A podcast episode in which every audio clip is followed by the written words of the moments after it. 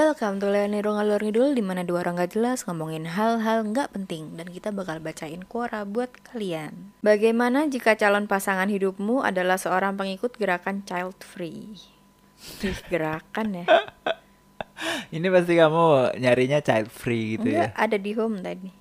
Oke. Langsung aku klik aja. Ketika saya bertemu dengan suami, dengan jelas dia mengatakan tidak mau punya anak.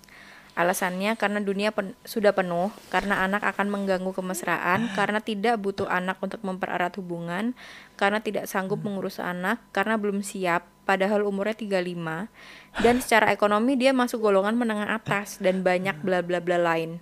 Yo wis, saya nggak maksa. Oh, oh, tapi kok kayaknya mau maksa. Sejatinya, keinginan untuk mempunyai anak secara mayoritas adalah hasrat para wanita. Terutama di barat, para pria tidak pernah siap untuk punya anak. Karena tidak seperti para wanita yang dengan mudahnya membayangkan kehidupan dengan anak, bagi para pria, gambaran tersebut menjadi bagian dari imajinasi asing yang menakutkan. Suatu hari, entah mendapat dorongan goib dari mana, saya kemudian meminta agar dia mau berkolaborasi untuk membuat anak. Anak yang saya inginkan bukan sembarang anak, tapi anaknya dan bukan dari pria lain. Walaupun pada awalnya dia menolak keras ide ini, tapi lama-lama luluh juga. Karena cinta, dia menyingkirkan prinsipnya dan bersedia membantu saya. Tapi sebelumnya dia wanti-wanti bahwa jika anak yang lahir tidak jenius, saya tidak boleh menyalahkannya. Waktu berlalu dan si bayi lahir dan tumbuh besar. Sekarang Kekanda baru mengerti apa artinya punya anak dan ternyata dia sangat menikmati perannya sebagai bapak. Dia senang berbagi hobi dengan putranya, menyalurkan nilai-nilai yang dipegangnya, meluangkan waktu untuk bermain dengannya, mengurus sekolah dan sebagainya. Malah dia yang lebih banyak mengurus si anak daripada saya. Karena secara praktik saya kurang sabar.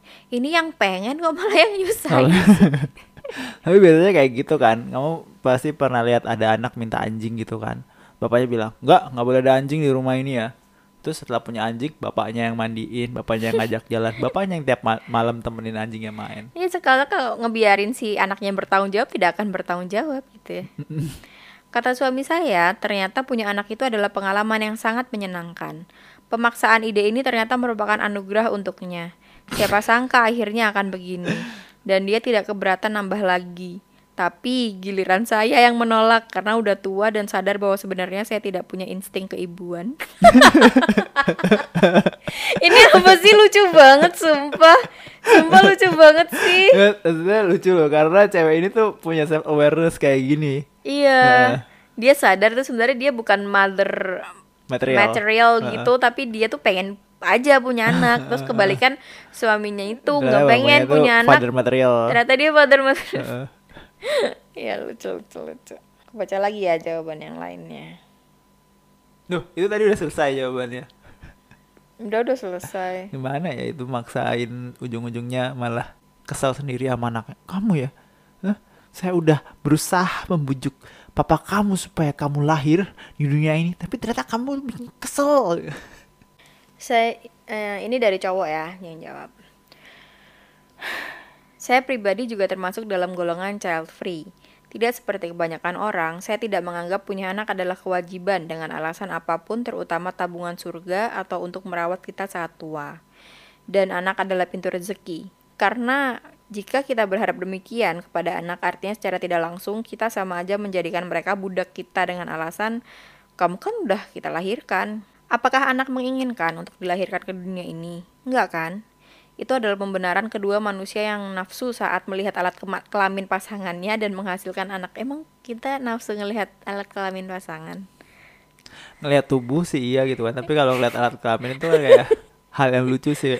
Hey, Kayak nggak sengaja ada suatu kejadian yang bikin pasanganmu itu nggak pakai celana terus ngeliatin kelaminnya terus tiba-tiba kamu baru nafsu gitu. Uh, langsung jadi nafsu gitu. Jadi bukan karena one thing leads to another sampai buka celana gitu. Gimana caranya? Oh, dokter, oh dokter berarti kayak gini-gini nih kayak orang-orang yang suka dikirimin dick pic nih ya kayak gini-gini. baca sampai mana oh ini, ini nih. Apakah anak menginginkan untuk dilahirkan ke dunia ini? Enggak kan? Itu adalah pembenaran kedua manusia yang nafsu saat melihat alat ke- kelamin pasangannya dan menghasilkan anak. Seharusnya, jika memang mereka sayang kepada anaknya, tidak perlulah melahirkan anak ke dunia yang sudah penuh ini. Sekarang berapa banyak orang frustasi karena hidup? Sangat banyak kan? Misalnya orang tua mereka tidak arogan dan bisa menjaga alat reproduksi mereka. Jelasnya masalah yang mereka rasakan tidak terjadi. Di pengalaman saya, biasanya seseorang yang ingin punya anak atau segera menikah datang dari keluarga bahagia dan semua fungsi keluarganya normal, sehingga dia tidak ada trauma tersendiri tentang keluarga dan merasa, ah keluarga aku akan baik-baik aja, di mana memang orang tuanya akan selalu mendukung si anak entah dari sisi psikologis atau finansial. Ini bener banget sih pendapat soal ini ya. Kalau orang-orang yang terlahir dari eh, keluarga yang benar-benar normal dan semuanya itu memenuhi kebutuhan kayak gitu-gitu. Dan semua yang dipandangannya dia soal masalah tuh berbeda dengan apa yang dipandang orang lain. Orang yang susah hidupnya soal Iya. masalah. Masalah tuh adalah hal yang beda. Kalau misalnya ini kayak, aduh, kok bajuku yang merah hilang? Itu masalahnya si anak-anak privilege itu kan. Iya, yang merasa tidak ada masalah punya Aha, anak ah. gitu. Itu ngeliatnya kayak gitu. Tapi kalau anak yang satunya ini kayak, bapakku mabok lagi kayak gitu. Ya itu Iya. masalahnya. Terus akhirnya ntar dia ah males ah punya anak, ntar pas aku punya suami yang mabok kan kayak Iya, gitu. bener. Oke. Sementara bagi anak yang memiliki trauma tersendiri di keluarganya, hal tersebut malah membuatnya ragu atau tidak mau memiliki keturunan, mengingat pengalaman dan hal yang biasa dia lihat, trauma tersebut membekas dan membuat dia enggan memiliki anak atau menikah. Bener juga ya. Hmm. Memiliki anak kan keinginan orang tuanya, jadi tidak etis kalau anak dibebankan tugas untuk merawat orang tuanya dan diharap membawa rezeki dan perubahan hidup. Punya anak itu berat loh. Saya pernah hitung dengan mantan pacar bahwa setidaknya kita harus punya penghasilan gabungan sekitar 15 sampai 20 juta per bulan untuk membesarkan anak secara layak di tahun 2025. Dengan asumsi menikah atau punya anak di tahun 2017. Mengingat gaya hidup dan kebutuhan yang semakin berat, belum lagi saat dia ingin sesuatu, kalau sudah berniat buat jangan dikecewakan lah, apalagi sampai membuat dia trauma atau benci terhadap orang tuanya. Ini siapa sih yang jawab aku tah? Kamu banget ya prinsipnya ya. Karena banyak yang aku pikir apa yang dulu harusnya bisa terjadi padaku, apa yang dulu seharusnya bisa aku dapatkan tapi tidak aku dapatkan atau ya atau sebaliknya kayak gitu-gitu loh. Yang membuat jadi kayak ya harusnya tuh orang kayak gitu tuh nggak boleh punya anak. Kalau dia nggak punya anak kan aku nggak bakal menderita. Maksudku tuh kayak seandainya orang tuaku itu masuk dalam jajaran tidak boleh punya anak kan aku tidak akan menderita waktu kecil kayak gitu loh. Kayak memutuskan tidak punya anak. Masih banyak yang belum paham tentang ini dan lanjut beranak. Padahal kasihan anaknya kelak tidak bisa hidup secara nyaman dan memiliki kenangan manis terhadap keluarganya dulu. Akhirnya lingkaran setan kemiskinan akan terulang kembali. Mungkin ada yang komentar, Mas belum nikah sih, kalau nikah pasti pengen cepat punya anak. Saya ragu, kenyataan di lapangan malah menunjukkan bahwa banyak sekali pasangan yang belum siap punya anak, malah akhirnya merepotkan diri sendiri. Banyak kasus pernikahan jadi goyang karena anaknya sendiri. Lagi pula dunia juga tidak kekurangan orang kok. Kemungkinan besar nanti akan ada satu perempuan yang meluluhkan pendapat saya ini. Hanya saja saya mau punya anak satu saja, tidak perlu banyak-banyak. Kalau ada yang bertanya, anaknya kok cuma satu, nambah dong mas. Saya akan jawab, situ aja deh, saya lihat dari jauh aja. Gitu. Kayaknya dia seujung se Semau-maunya Semau-maunya untuk apa pun namanya itu gitu. untuk goyah atau Hmm.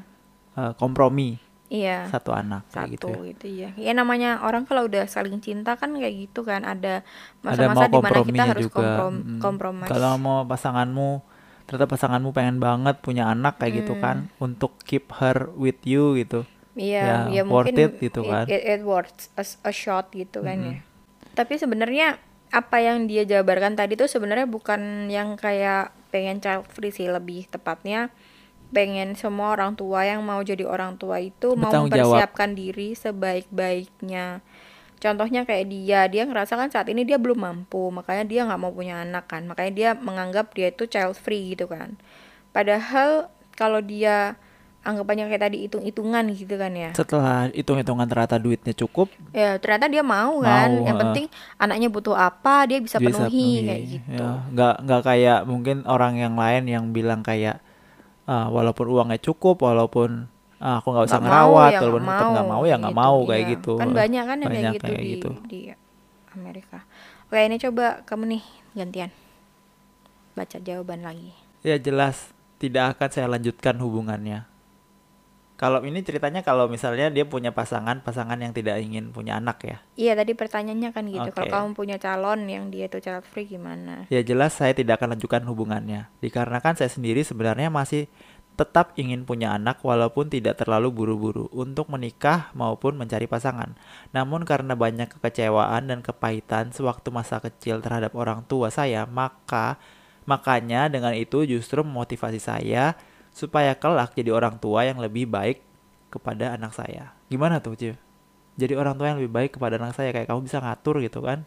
Saya tentu ingin merasakan ikatan batin yang kuat dengan anak saya, seperti mampu berbicara tentang keluh kesah kehidupan tanpa merasa canggung atau asing layaknya saya rasakan sekarang. Akan tetapi, sewaktu menikah nanti, sekalipun saya sebenarnya tidak mau langsung buru-buru punya anak, juga menikmati dulu kehidupan berdua dengan pasangan, tentu pasangan saya tentunya. Dari touring menggunakan motor tercinta sampai dengan menikmati pengembangan diri bersama-sama, baru setelah itu punya anak dan saya rasa betapa menyenangkannya jika kedua orang tua kaya akan pengalaman dan bisa dibagikan kepada anaknya kelak. Namun saya tidak pernah merasa orang yang tidak mau punya anak adalah hal sia-sia atau tidak pantas.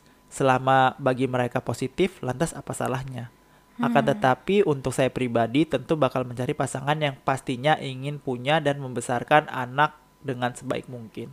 hmm Menarik sih aku aku ada ada kontranya di bagian dia bilang kayak karena orang tuanya tuh nggak benar sama dia, makanya dia pengen memperbaiki apanya apa yang orang tuanya salah. hmm Satu sisi aku ngeliat banyak banget saudaraku ya yang ngelakuin apa yang orang tuaku nggak lakuin. Eh melakukan apa membesarkan anak mereka lebih baik daripada orang tuaku ngebesarin adik-adikku atau aku kayak gitu. Tapi satu sisi aku ngerasa kayak ada lingkaran setan juga di luar sana kayak eh, ada yang pengen punya anak nih. Ada bapak mem- memperlakukan anaknya secara kasar, keras gitu, tegas bilangnya. Terus eh, dia bilang ke aku, aku nanya ke dia, nanti kamu kalau punya anak kamu juga sama, tegas juga atau kasar Hmm. main tangan juga kayak gitu kan? Ya iyalah, biar disiplin kayak gitu. Berarti lingkaran setan ini ya bakal terus aja muter iya kayak gitu bakal kan. kejadian terus-terusan Agak agak susah percaya kalau orang orang rusak bisa bisa membesarkan anak dengan cara yang iya benar gitu kan tahui dulu kalau kamu tuh aslinya ya nggak mampu mungkin hmm. terus introspeksi. Mungkin dia udah sih makanya bisa nulis kayak gitu. Ya semoga aja Heeh. sih. Oke? Oke. I think that's all for today. Besok kita ketemu lagi di jam yang sama. Hmm, kalau mau kontak aku bisa di nerorisme dan We Aprilia. di Twitter ataupun Instagram. Bye bye